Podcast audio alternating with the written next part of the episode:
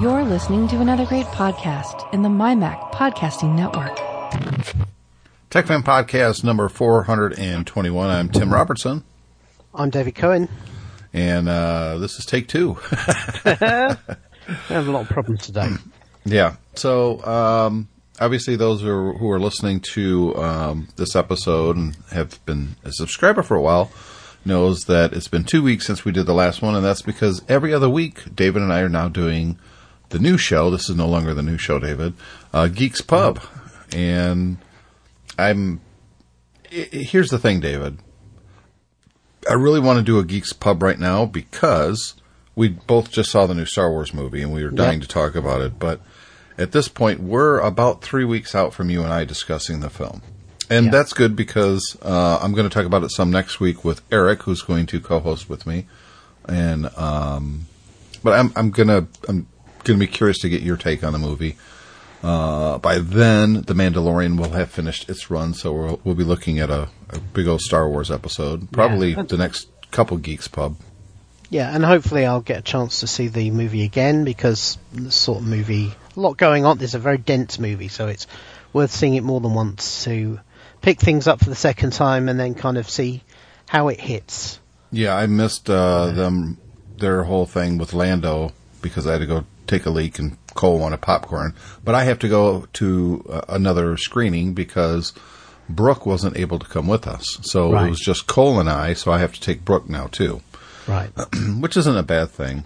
No. Uh, movie prices are so expensive. It's like, yeesh. Yeah, yeah. For, unfortunately, one of the big cinema chains here in the UK has really slashed their prices. They charge uh, five pounds per uh, basically all the time now. So what, seven or eight dollars for uh, each showing, uh, and that's the way prices used to be. That's a lot more reasonable than um, they're probably they're probably half what the other chains charge. Do you have the theaters where it's reserved seating Uh, yeah, in fact, most most theatres in the UK do that. and the reclining seats and all that? Uh, so reclining seats, you, you tend to have to. So basically, most of the chains in the UK they have a strip of two rows that have bigger reclining seats and all of that, and they charge a little bit more for those. Yeah. Um, and then there are a few theatres that that are much smaller, and they're all like that. But uh, the majority, it's it's like an upgrade. Um, They are going all to those seats here in the U.S. now, it seems. Right. And I like the change. Every seat is a good seat now, except for that front row. I still can't do the front row. No. But every seat's a good seat. They all recline. There's plenty of space between rows. And they're, and the seats are so much bigger that even if you're sitting next to a stranger, you don't really feel like you are. Yeah. and they all have really nice trays to put your food and, and drink on. I it, they are. I'll give movie chains credit where credit's due. From a technology standpoint, they're all upgrading to, you know, digital everything, Oh, sound. Yeah, I can't remember the last time I saw a movie that was projected from film. I think pretty much all of the ones we go and see now are digital projection, and that's one of the few. You know, a lot of a lot of technology improvements. Let's face it, movies have always had movie theaters in the main have always had great sound. So Yeah. even though there's a lot of technology that goes into the Dolby Atmos and all of that sort of thing now, you can't really tell unless you're a aficionado. aficionado but the difference between film projection and digital video projection is like night and day. It's like switching between a CRT and an HD 4K TV. It's amazing. You don't get any of those artifacts you get on movie on movie film. Um, the films tend to be more reliable. Uh, and and they look, yeah, much much sharper, which kind of we're used to now because we're used to watching, you know, big high def TVs at home. Yeah, Yeah, it's so- it's. I, I got to give them credit. They're doing a great job, Yeah. and they have to because the competition has never been more fierce for your entertainment dollar. And this is disposable income. This isn't, you know, and people are still finding reasons to go to the theater. And uh, you, you got to have a good experience. Uh, I was a little worried, honestly, when Cole and I sat down because a younger couple sat right in front of us. And again, it's really a steep theater. So, you know, Yeah. I, I can almost see into their lap. But they brought an infant. I'm talking, you know, less than six months old. and I thought, really? You're going to bring an infant to, and I was totally prepared to tell him to get the hell out if that Yeah. baby started making a lot of noise. Not to be that guy, but you know, I, I didn't come to watch Star Wars to listen to your baby cry the whole movie. That ain't going to happen. It's like get a sitter. You know? They, exactly. Yeah. But they, anytime the baby started fussing a little bit, they were right on top of it and put a stop to it. And so I give them credit for that. But who brings an infant to a movie theater? Are you stupid? Well, yeah, I guess uh, that, I I don't want to be, you know, the uh, let, let's face it. You and I both have a comfortable living. We're not rich by any stretch of the imagination, but you know, we we have disposable income. So I don't want to be the guy saying, "Well, just you know, I'm, I just said it, just get a sitter." I know that some people, I know pe- some people struggle for money. Yeah, but, But, then don't go um, to the movies with your baby. Well, uh, my that's that's my point. My point Yes. is is uh, you know if you if you want to go to the movies and you have a six month, old, isn't it doesn't matter about how good. To be honest, how good they were. Yeah, it's not the right environment for a child. Yeah, for a uh, particularly for a young baby who has a different sleep pattern to everybody as well. I don't think. well, they're on- extremely loud movie. Are you kidding? yeah, I know. That's exactly what I mean. So you know, if you're in that situation, and, and I know you. I yeah, ahead. even if my even if it, money's tight and it's it's it's double the cost, right? Yeah, I th- Yeah. I think it would be better for everybody, including yourselves, really, to try and find the extra money or save the extra money to have a sitter or or you know leave the child with a family or so, with or a or here member or here's an idea. You don't get to see the movie right now. I'm sorry, your Yeah. your life it revolves around your 100% happiness and screw everybody else because you're the most important person in the world because you're a precious little flower. But you know what? You have an infant. You have responsibilities, and we live with a social con- contract in this world. Oh, yeah. And one of those mm-hmm. are you don't bring an infant to a movie like this. You I- don't do to- it. Yeah, I've got to be honest. It's only really since in the last twelve months or so, when Charlotte is is you know nine coming on ten, that we've that uh, unless we're going to see kids movies, that we've started going to to the movie theatre. Because she's going to make noises and stuff. Well, no, it's, Yeah. it's not just that. She, you know, she sits. She's she's always been a good child. She always sits nicely. But the point is, is that the sort of movies we often all want to see as a family, yeah, are not age appropriate for her. Right. And so we just haven't seen them all together. You Yep. know, either I go with Alexander or Leanne goes with Alexander. Yeah, if Charlotte has been, you know, off with a friend or something, sometimes the three of us have gone to see a movie, like the Marvel movies, for instance. They're far too intense for her. Even even now, given the age she is, I think she probably would struggle with something like uh, Endgame or something like that.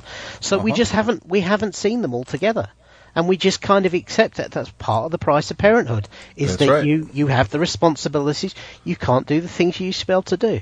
And it's called sacrifice, people. Yeah. You got to sacrifice your own entertainment because you had a child. I'm sorry. David Uh, and I had children and we had a sacrifice. It's just the Yeah. way it is. Um, but yeah, they're, they're upgrading all the movie theaters and, you know, with Netflix and Disney Plus and, you know, there's so much good content out there right now that you don't have to leave your house to, to enjoy. You got to bring it. And I got to Yeah. say, um, they're doing a damn good job at movie theaters. Uh, is- They still can't fix stupid, um, i.e., parents with babies or people who are just going to talk or somebody who sneaks their food in in a super crumbly bag. Uh, and that's, you know, all you hear the whole time is, Yeah. You know what?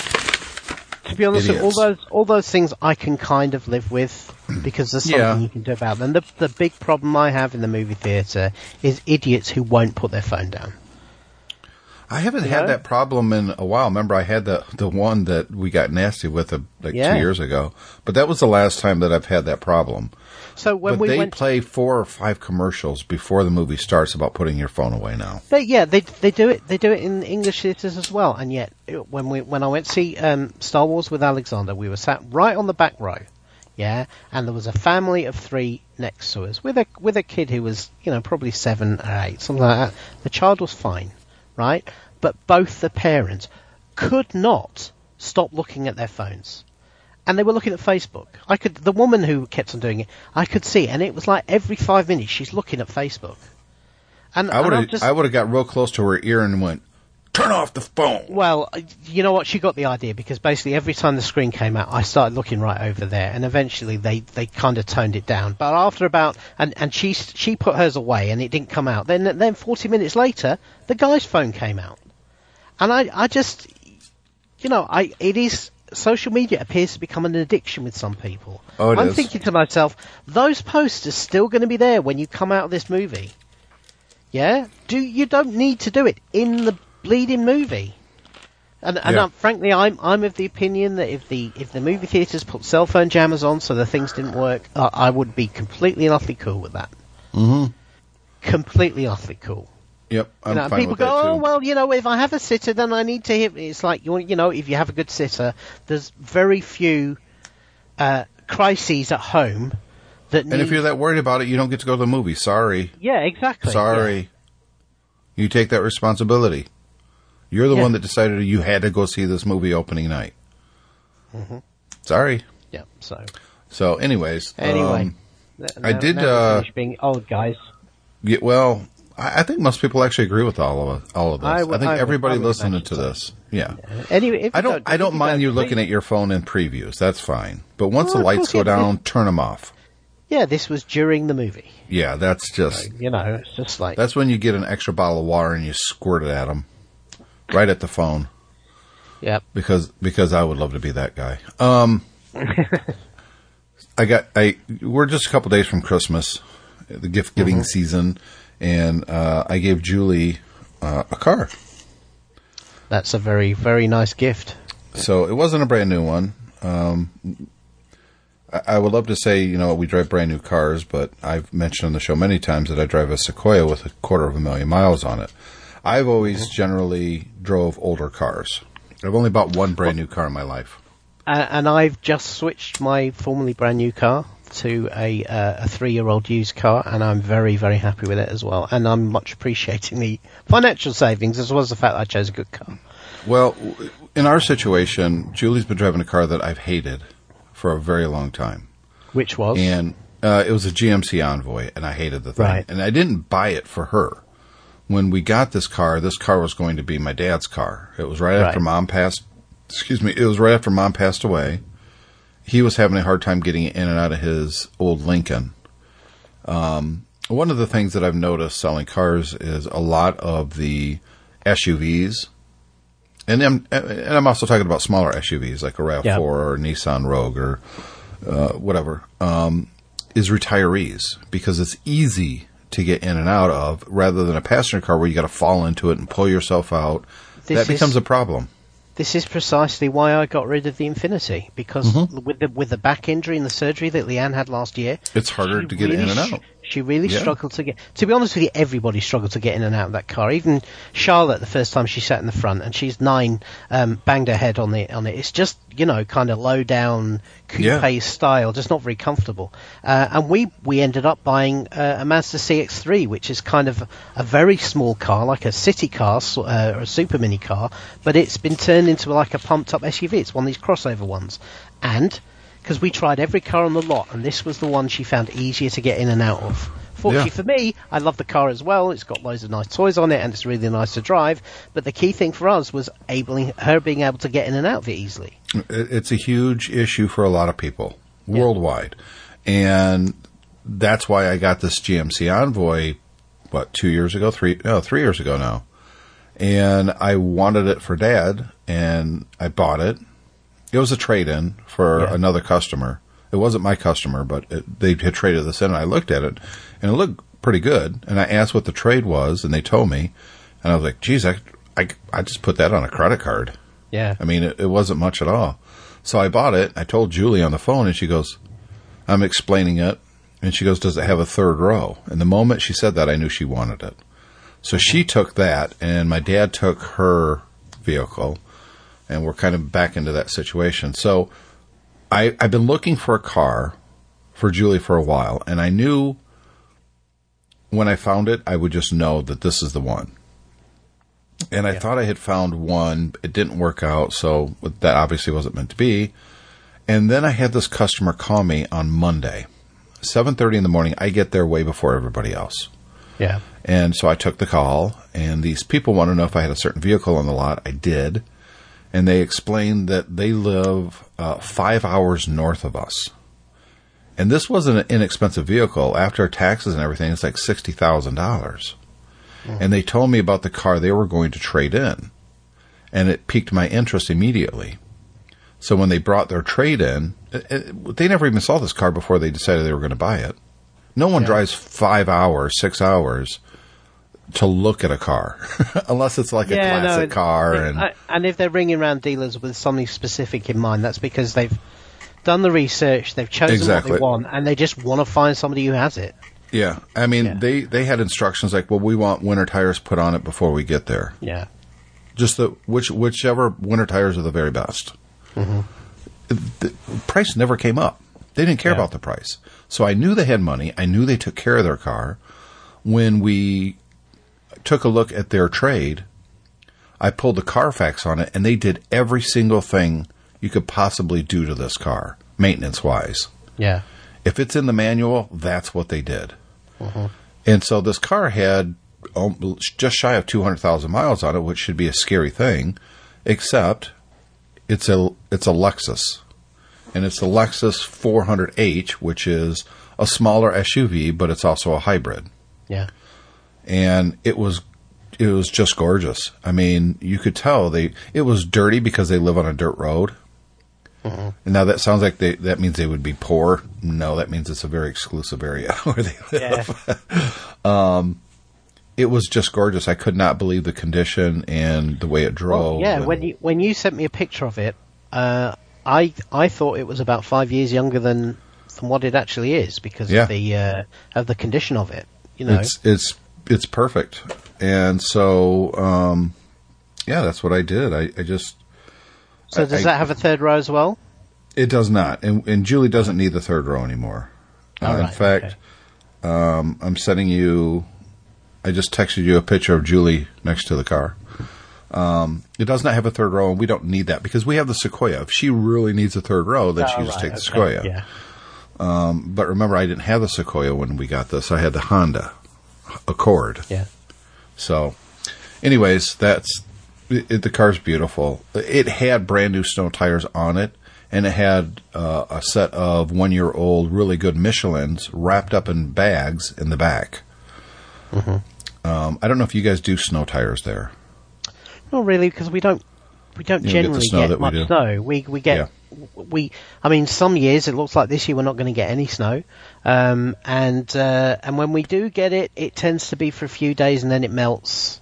Yeah, we don't get long periods of snow, so people don't tend to do the winter tires thing here. Winter tires, No. y- you can only really, you really only should drive them for about three seasons and only in the winter months because they're a very soft rubber. Uh, they're very, very sticky and they give you, they, they make a, a, a regular car feel like a, an all wheel drive or a 4x4. I mean, Yeah. they really do. Um,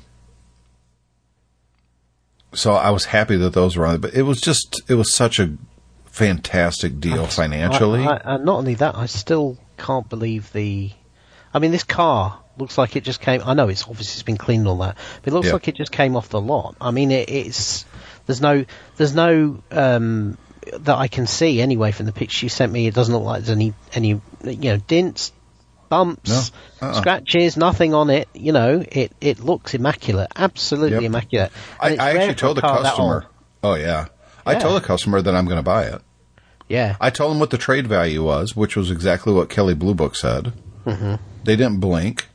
Um, and and you got the picture of Julie in front of it now. yeah, I've got it. Yeah, Yeah. So uh, and I there's no secrets here. I paid five thousand bucks for this, yeah, which is a fantastic deal. yeah. It's thousands less than what it says in good condition, and this is in I don't want to say excellent, but it's in very good condition. yeah. Everything's there. The only thing that doesn't work is the backup camera.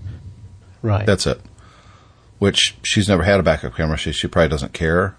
yeah. But the fact that it doesn't work means I have to get it working eventually because Well, it will yeah. drive me crazy. Yeah, you know, but uh, I mean, The, the one the one thing that was intriguing to her was the headlight washer. right? She she she had to stand outside and see that in action. Yeah. Uh-huh. and it's a hybrid, which means you know she'll get good gas mileage. Most of her ga- her driving is less than ten miles a day, and it's Well, so within yeah, so the four really miles distance. Oh yeah, it's going to be. Because Leanne has Leanne's Yaris is a hybrid, and that's Yep. one of the reasons we got that for her is because she does uh, you know short journeys. This thing is butter smooth on the road, man. Yeah, I mean, it's you know, just. Lexus gives you that, that kind of luxury driving experience. That's kind of what you want. You know. and it's kind I- of well, nice now that we're both in Toyotas. I yeah. sell them. It's kind of nice that we both have one. Well, so so this, I mean, you know, I'm very much minded like you. I like Japanese cars. I think they're far better than cars built in the West. Um, most of the cars I've had have been Japanese. Um, the uh, the Mazda I have now is, you know, it drives very smooth as well. Um, I trust it for reliability because, again, because it's a Japanese car. Uh, Leanne has the Toyota. Uh, but I said to you when you sent initially sent me the picture, me said I've always wanted a Lexus, and I have. Um, it consistently win in JD Power in the UK. Lexus consistently year on year wins best customer experience. yeah, it still does. Toyota, Lexus know, does here in the U.S. Yeah, So- but you know Lexus especially over Toyota because obviously they're a luxury brand. They go that extra Yep. mile. Yep. Um, and and the cars are extremely reliable. They're extremely smooth to drive. They're um, you know they are pretty much top notch. so that was Cool. uh, one of her I, Christmas I, I presents. take it Julie likes it. Yeah, here was my fear, though. Ju- the, it, I, I had a, a genuine fear about this. Julie is the type of person who's she's very frugal when it comes to Yeah. spending money on things. So, let's say she's been looking for she's she loves Harry Potter stuff, right? Mm-hmm. So we'll be in a store and she'll see a T-shirt that's Harry Potter. It's a really cool one too, and it's on sale for five dollars she will stop and look at it, and I'll look at it, and it's a great shirt. And I go, oh, and I could tell she likes it a lot. And I go, well, you should get that.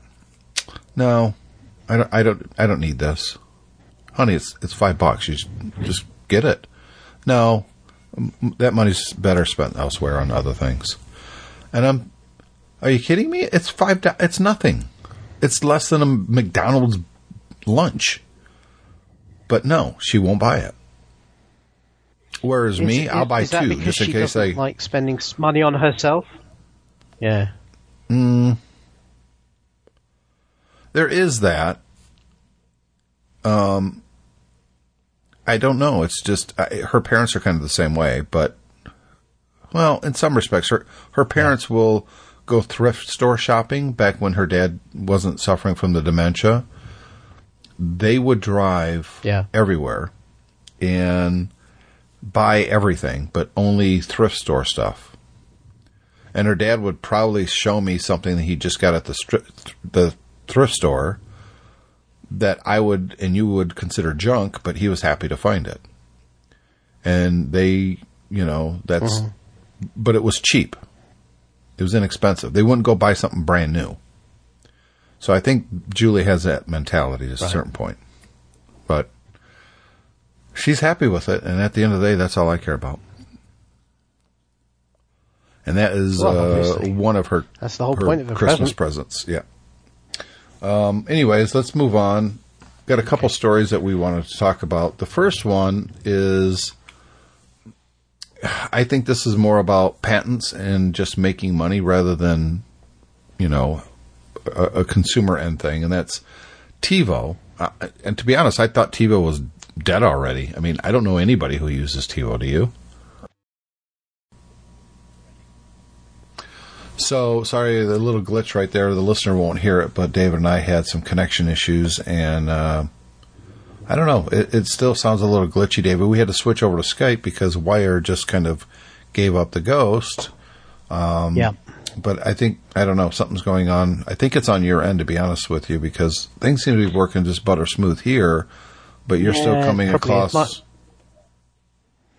Mine is the connection that's less reliable than yours, and it still looks like we've got a little bit lag. Yeah. Well, We'll just have to try and make the best of it, I guess. yep. Apologies to the listeners. I, I also something I we we're going to talk about that I didn't talk about um, is that I'm actually on a spare, much older computer because my um, famous 15-inch MacBook Pro that I was very pleased with when I bought a couple of months ago actually died on me just before we started recording, and it looks like it's the logic board is failing. So um, I had to pull pull out an, an older Mac MacBook Air, and I suspect it is also not particularly great. Fans are running on it while we're doing this, and it could be the machine that's causing the problem. It's uh, unfortunate that for you it was a newer machine, but it wasn't a brand new MacBook Pro. No. No, it wasn't. Um, you know, and it, and it worked fine for a couple of months. It was absolutely rock solid, reliable. But it, these these models are known for having logic board and graphics problems with the graphics cards. Um, it was well known that, that this this would happen. I'm going to have to send it off and try and get it repaired. Uh, you can get the uh, the boards kind of reflowed and repaired by people who know what they're doing with this now. Um, and that's I'd rather do that. I think, even though that I'm, you know, then go out and buy the latest machines or, or a more modern machine because they all have their own problems as well. And so unfortunately, Mac laptops are not in a good place and haven't been for some time. No, and that's depressing because I think traditionally they've been some of the best laptops out there, but here's the problem. You use your laptop a lot for podcasting, and it's one of the discussions that we were having before mm. was that there's not a lot of good options for podcasters in the PC world. It seems like all podcasters use Macs. It, it, does seem certainly when I've searched to try and find that because I have a, because of my work I have a lot of far newer, far more robust Windows machines than I have Macs. To be honest, I really don't. I used to use my Mac for work. They don't let me do that anymore. So consequently, the only thing I use my Mac for is podcasting, um, which is one of the reasons why I didn't really want to invest in one of the later ones because it would be a big investment for something that's used once a week. Yeah. Now I have a brand, I have a brand new Surface laptop that I bought on Black Friday. Yeah, it's the first gen model, but it's an i7. It's a really nice machine. As I said, brand new out of the box. But the problem is, is that yeah, as as I said, the way I like to podcast is I like to record my voice while I'm talking to you, and then at the same time be running wire or what have you, so we can talk to each other, and then we each record our own ends.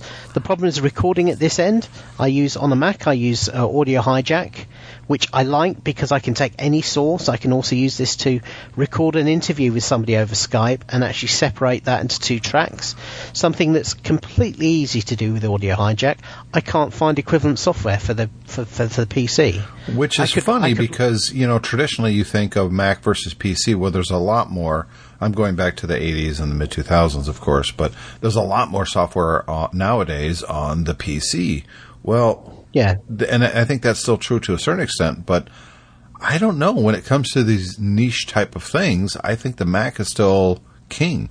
When it comes to photo editing and video editing, I think the Mac is still much more robust. And when it comes to audio, I think everybody uses the Mac. Yeah, it certainly seems to be true.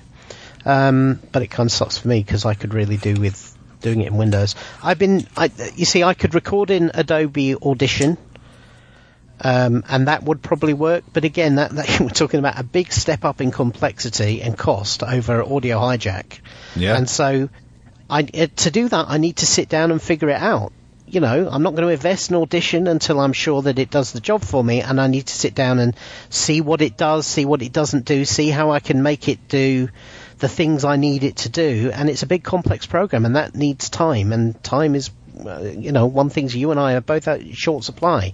The advantage of the Mac is it just works, except when it doesn't because the machine fails. Yeah. So, um, you know, and really, ideally, what I would have is I'd have a, um, you know, a more robust Mac like an iMac or something set up here. But my house is too small for me to have a permanent desk. So, um, the desk space we have is devoted to the kids for school.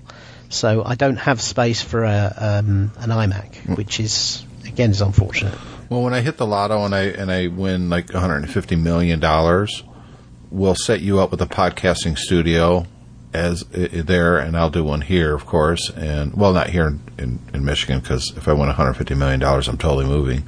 Um, yeah. and, no, the same. We'll I mean, have, I, have always... five different shows that we do every day. Yeah, exactly. That's just, that's exactly my plan too. And yes, I would would invest in an iMac Pro or something like that for doing that. Then, but um, well, here there's a question: fine. Would you go? You you we're we're doing this right, so you're yeah. setting up your studio. I'm setting up my studio.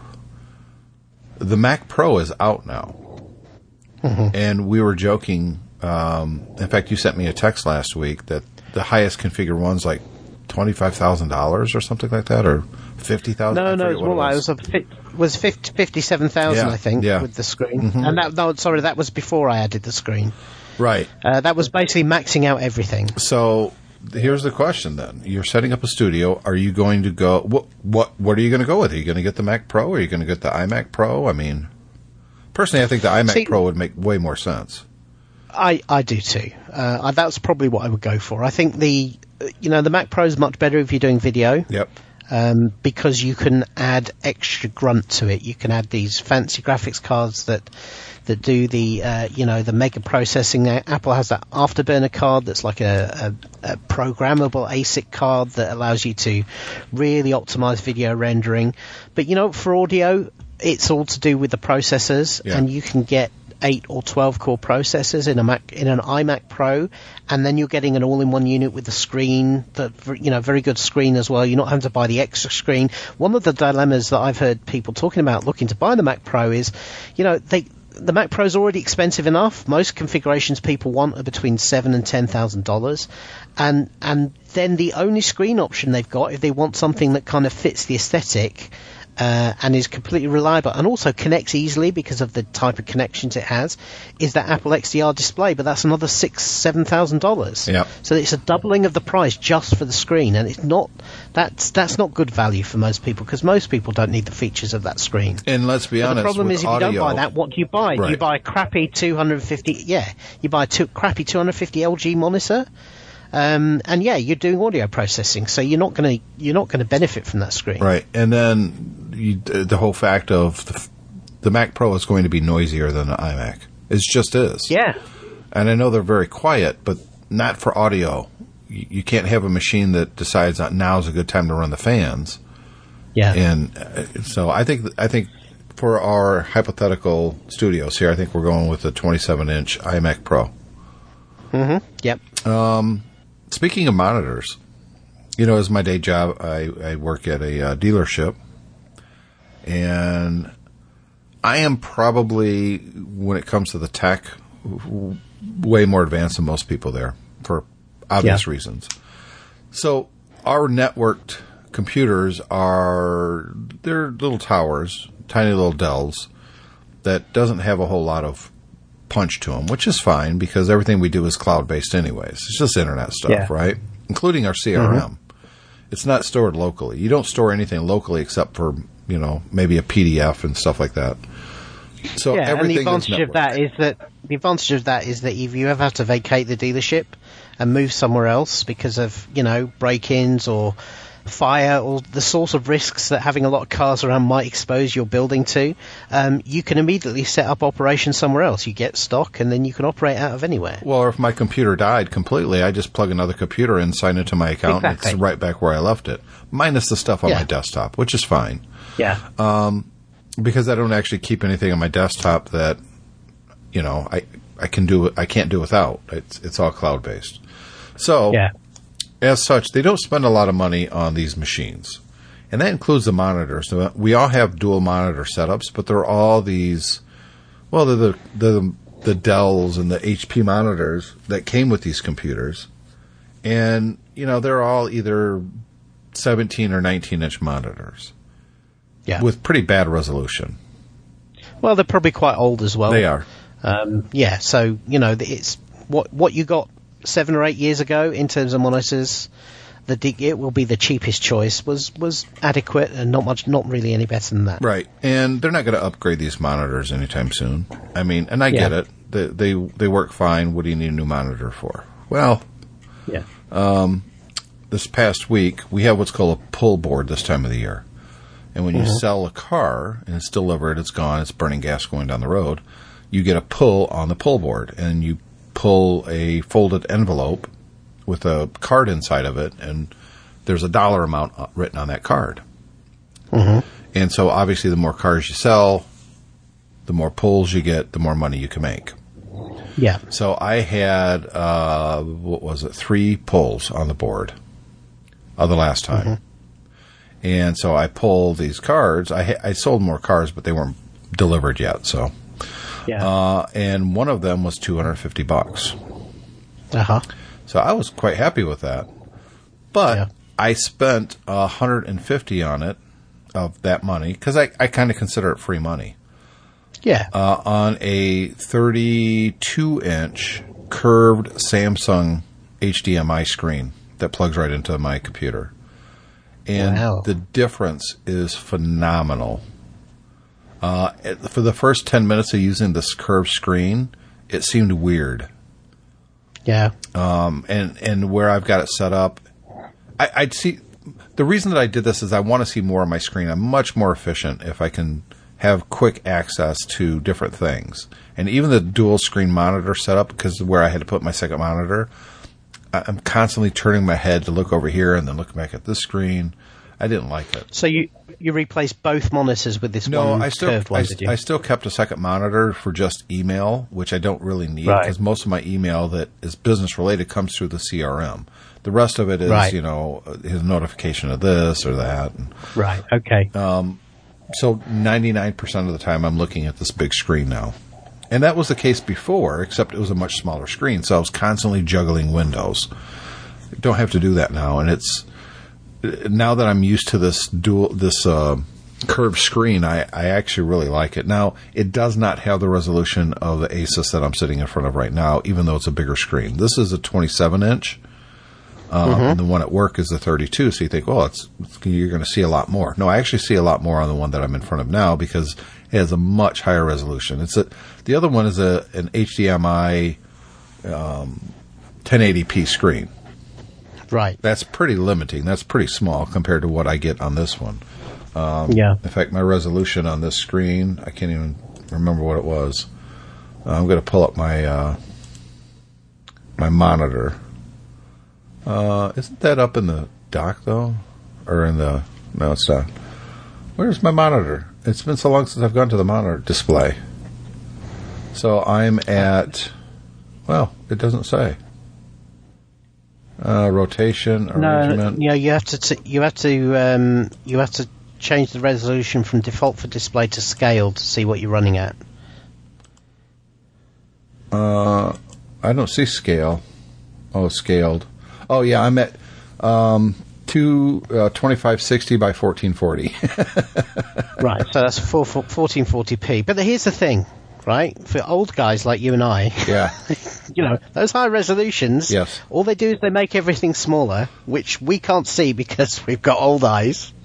So actually, you know what? Probably 1080p is probably good. is is good is good for old guys. You know, it's only It those, those young uns who can use because even if you have a Retina monitor, yeah, you you I mean they come out of the box. Apple scales them to run effectively like 1080p resolution, even though that yeah it looks like 1080p, even though it's using Retina display. They don't give you you know genuine one for one resolution pixel resolution on a Mac. no, because you wouldn't see it. Yeah, because you wouldn't see it, and Yeah. so it's the same same problem. And you know, one of the good things about I don't know whether you're running Windows 10 on those machines at work. One of the good We things are. that Windows 10 does n- yet nowadays is, unlike older versions of Windows, it's much much better at uh, scaling resolutions properly and adjusting all the font size and the, and the systems and everything. So it looks looks alright on a um, high resolution monitor. Yeah, I, I could tell you I was extremely happy. This thing was it was one hundred fifty bucks.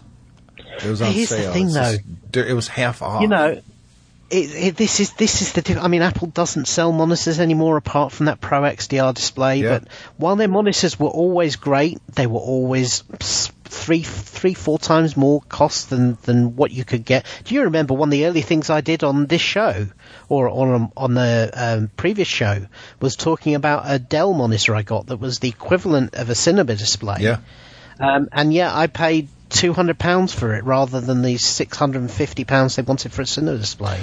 I love that screen. Apple's been in the expensive monitor business for a very long time, and Yeah. I never understood it. I, to this day, I don't.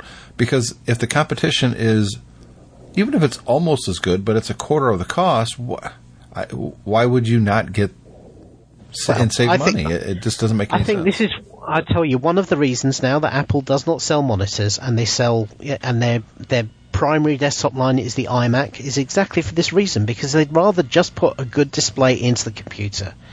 yeah, and sell it to you as an all-in-one. They, you know, and most people are perfectly happy with that. The reality is, is that most people buying Macs who they want a desktop machine, they'll buy an i. Most people will buy an iMac. Yep. You Yeah. know, and, and they'll be very happy. The the screens on the iMacs have always been very good. Even the the entry level ones, which is kind of a is is really a machine nobody should buy because the internals are so old. But the screens on those those entry level 21 and a half inch iMacs, they're not, they're not Retina, but they're still very good screens compared to you know what you buy from HP or somebody else. So one of the things that we are talking about before Wire Crash, and we skipped over to Skype here, um, and it's been a long time since we, either one of us has used Skype. Um, That's pretty good actually. Yeah, it's it's working fine. I, I I've got to be honest with you. I use Skype for business all the time at work, Yeah, and I don't. You know, most of the time, most of the time, it's very good. So So we were talking. We started talking about TiVo to merge with entertainment tech firm. Now I don't know how to say this name. Xperi. Uh, X P E R I. Xperi, maybe I don't know. Yeah. Who the hell knows? I, I never think there's positive branding if you've got a name that people might not be able to pronounce. Yeah, but that's stupid. there you go. Yeah. Um, I didn't know that TiVo was even still in business, but this merger doesn't look consumer focused. This looks patent focused, uh, i.e., hey, we have all these patents, and a lot of the tech world and the entertainment world is using these technologies that, quite fairly, TiVo invented and popularized, even though their products haven't risen to the top. They remember every, at the time everybody wanted a TiVo because they invented the DVR, and Yeah. oh, that's oh my god, you can pause it and you can skip commercials, and it was amazing. Now that's commonplace. That's anything could do that. Your set top box from your cable company does that, so it's not that big of a deal anymore. But they invented it. I'm sure they it's patent protected and all that. The problem is TiVo lost out the consumer market. They're they're an also ran at this point. I don't know anybody who uses TiVo. Nobody. So this is all about um, patents. That's how they make their money. Licensing and Uh, stuff like that.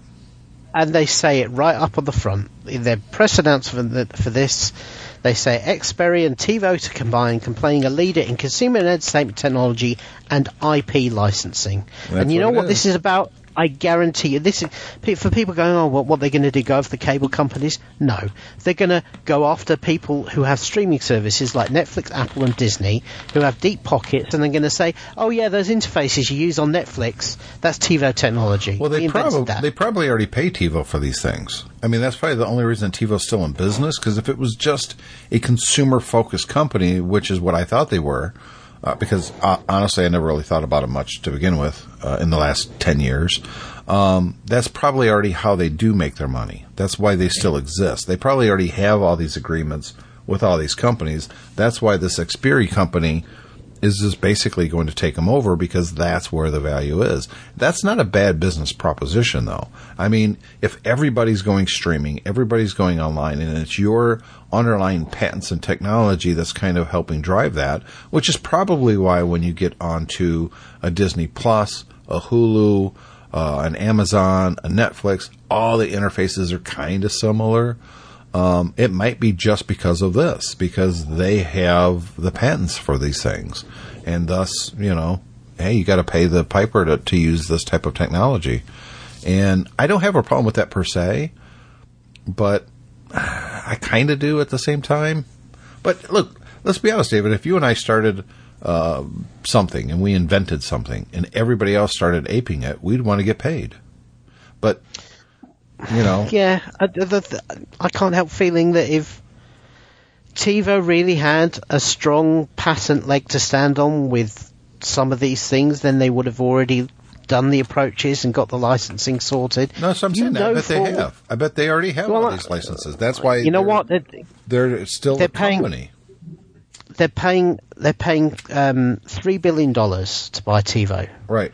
Yeah, and then you look through the statement, and it says that um, the companies expect to achieve at least fifty million dollars of annualized run rate cost savings integrating their products and IP licensing business. Right, so they're going to save some money in bringing those together. Right. Yeah, but if they're paying three billion dollars, they're expecting to generate far more revenue than TiVo currently does, and the only way they can do that is by um, is by suing people for for money that they're not paying at the moment to TiVo. I'm telling you, this is a patent troll deal, and um, it's not going to be a positive experience for everybody For the by 12 any stretch of the imagination. For the 12 months that ended September 20th, the two companies together earned 1.09 billion in combined revenue and billings and more than 250 million in operating cash flow. So that tells it, it doesn't break out which one's doing more. But that tells me that TiVo has is still making money. They're not going to give them three billion dollars on hoping that they can go after a bunch of patent trolls um, or become a patent troll. I think TiVo already has all these licensing agreements in place, um, and this new company sees that getting stronger and stronger and stronger as time goes on. I think that's what it's about. I don't think they're going to become a tra- patent troll. I think they may already be that. Yeah, I mean, think other this com- consumer licensees include Huawei, LG, Microsoft, Nikon, Panasonic, and Sony. And that's So from, the- that's yeah. Xperi. Xperi already Yeah. gets that. they're they're getting licensing for DTS, which is uh, like a Dolby type situation on mobile and headphones. They're getting some HD radio stuff for a couple of car models, but um, you know, and I'm looking at their uh, their quarterly results here. Yeah, and Uh, um, TiVo has a patent licensing deals with pay TV operators, including AT&T, Altice USA, Charter, Sky, and Verizon. Has been locked in a long-running legal battle dispute with Comcast. So yeah, I, I this is this company is all about I patent and IP yeah, licensing. you're right, hundred percent. What right. they do, Yep. yeah. Yep. So I I think that TiVo as a consumer facing product is dead. And I think they've been dead for a long time.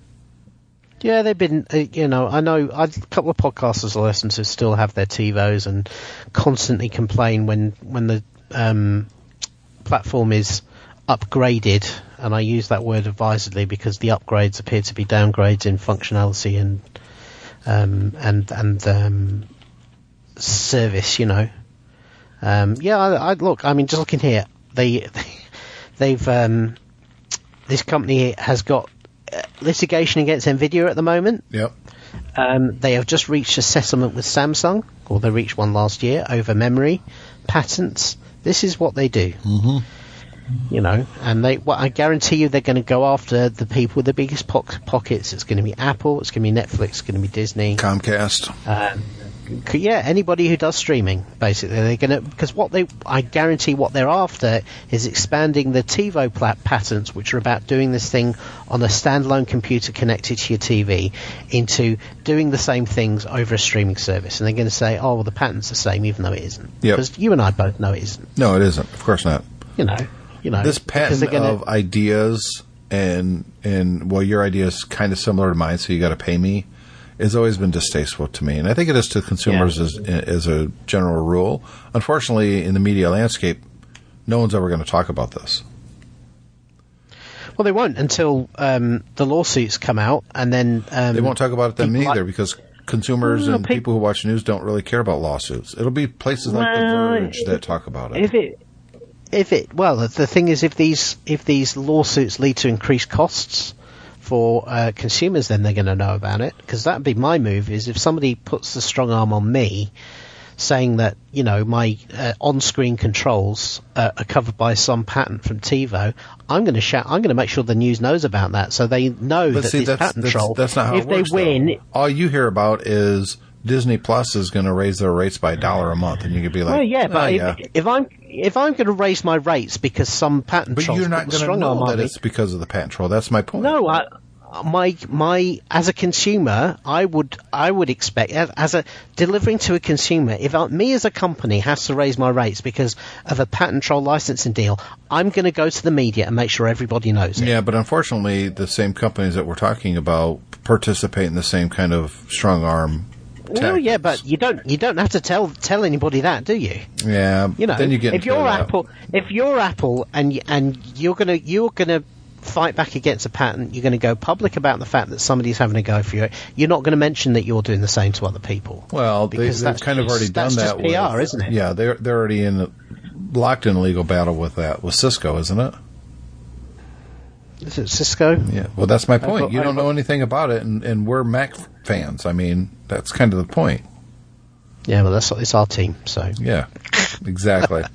Uh, the other news that I want to talk about before we wrap up this episode of Tech Fan is um, I've been a loud critic of the current designs of cell phones. I think they're stale, they're boring. I'm not talking about the software, I'm talking about the physical phones. They're boring. I'm tired of the same type of phone that I've been using since 2007.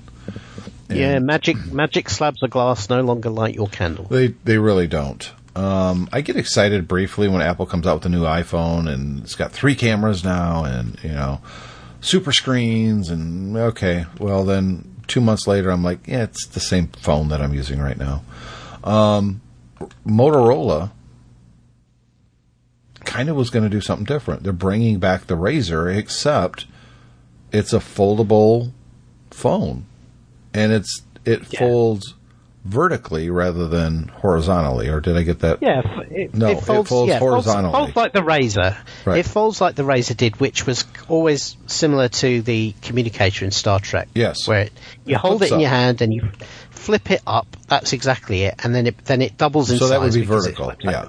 Whereas Yeah. what Samsung was, or Samsung, yeah, Samsung was doing. No, Motorola was doing. No, Samsung. Samsung. Yeah, Samsung. Samsung's one kind of opens like a book. Yes. So that was horizontal. Yeah.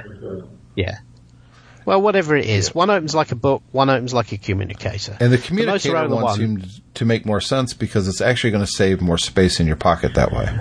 Exactly. But the problem is, is that apparently, like all things nowadays, it was it was talked about, it was promoted, it was said this was the second coming of technology before they actually had it working. And they said that you were going to be able to start pre-ordering it on December 26th.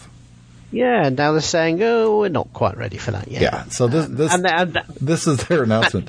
Since its announcement in November, November people, a month Yeah. ago, the new Motorola Razr has received an unparalleled unparalleled excitement and interest from consumers. Demand has been high, and as a result, has quickly outgrown supply predictions. Motorola has decided to adjust Razr's pre-sale and launch timing to better meet consumer demand. We are working to determine the appropriate quality or quantity and schedule and ensure that more consumers have access to the Razr at launch. We do not anticipate a significant shift from our original availability timeline, but they didn't say when it is. And no. And and whoever heard of a company when they've got massive interest and pre-orders and they're going to outstrip supply, saying, "Well, the best thing for us to do is not ship anything." yeah, yeah. Rather than rather than out rather than sell out completely and then tell customers they'll have to wait Right. until we build some more. which is what Nintendo Yeah. does. Which, And which it is makes what everybody does. Well, yeah, Nintendo's even Apple's done man. that in the past. Yeah, but Nintendo's the master Yeah. at this. They'll they'll release yeah, something, yeah. and everybody wants it. And there's a scramble, and you see them online, and people set up websites to to tell you where they're available, and oh, they're already sold out. Nintendo is the ma- uh, We've talked about this. Remember the, Yeah, the we have. Nintendo Classic? Exactly, You and know? whether you, whether you like whether um, we've railed against Nintendo for you know and not anticipating demand and not building enough of the things, but doing But the point is, but the point is, you always do that if you're going to do it Yep. because at least then you have. The, the publicity buzz, you have it in customers' hands, you have people who are happy with it, you, you you know, those websites where people are selling them at double the list price and everything, all of that is good PR for how great your product is. Yep. All these YouTube videos say- pop up, but yeah, what you don't Yeah. do is say, "Oh, we're just we're, we're going to hold off selling it for a while." Yeah, because you know Sounds- sounds a little funny. uh, yeah, exactly, and I, I, I think I smell a cracked OLED screen there. I, I don't. I don't think that they're even close to shipping this thing. I think it No, has I so think- many problems. They're like, dude, this is not working Yeah. at all. This is this is basically this was going to be the problem with these folds is that you can't fold them to a full ninety degree angle because that breaks the screens. Right. And I think what they've not solved yet is how they fold a, a vertical flip phone in a way that actually p- avoids putting too much radius on the screen so it breaks. I and think then, and Microsoft again, had the, has the right idea, which is it's two screens. Yeah, absolutely. that's I, I completely enough agree with you because you can do screens very close to the edge now, Yeah. and nobody really cares about the ridge in the No, middle. nobody would care. Yeah, yeah. The whole point is nobody wants one big continuous screen, especially on this, which is going to be thinner. Well, it's not that nobody wants it. I just don't think people care if there's a line between the two screens. Yeah. You know what I mean? Yeah. I think everybody would Yeah. love a bigger screen as long as it doesn't take a bigger footprint in your pocket because that's where the hearts and minds are one. I have this big screen, but I can fold it up and it fits in my pocket and it's awesome. But, But what nobody wants is a screen that doesn't fold properly Right, and and therefore breaks. leaves a gap that gets dust in or it breaks, which Right. is exactly what happened to the Samsung phone. and you they know that's happening with the Razr. You know it is. They have not solved this problem. Yeah. And and I it's well known And the- that Yeah. a, a YouTuber mocked up what would be a Motorola Razr in the modern age, and Motorola saw that and then basically said, "Yes, that's what we're making." Yeah. And they jumped the gun. They look stupid now, and I think it's hilarious.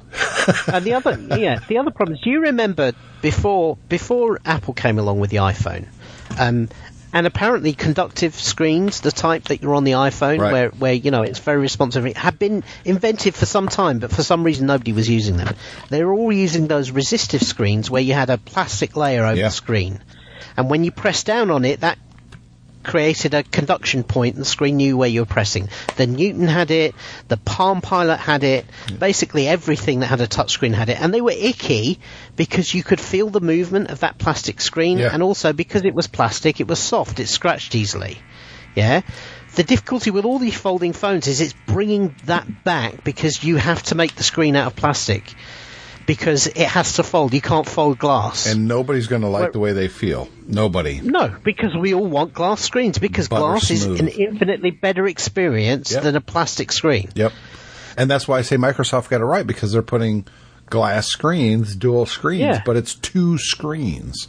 I, I think it's kind of awesome. Microsoft's solution to this problem, to me, and we talked about this when, when they, what is it called? The, the Surface something. I, The Surface, there's, they have two. There's the Surface Neo and the Surface Duo. And don't tell me, uh, don't ask me which is which. Yeah, but one know. is like a, one is like a two-screen laptop, and the other one is a two-screen phone. and I think both of them Yeah. are the right direction. Um, and I guarantee hope you- Apple you- is paying attention to this. Yeah, I, I guarantee you can say what you want about Microsoft software. Uh, with this one, the uh, the laptop like one is going to be running a cut down, streamlined version of Windows, and then the phone will run Android with Microsoft apps on.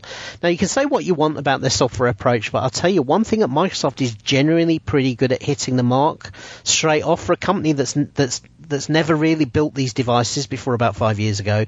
Is their hardware is normally pretty good Yep. You know, you won't pick up these phones and go, well, the hardware is a fail straight out of the box, which is exactly what people said with the Samsung, and I think Motorola certainly said with this. Yep. Is that the hardware is not adequate. Screw the software. And I think that's where we're going to leave it. Um, yet another company that wanted to jump the gun.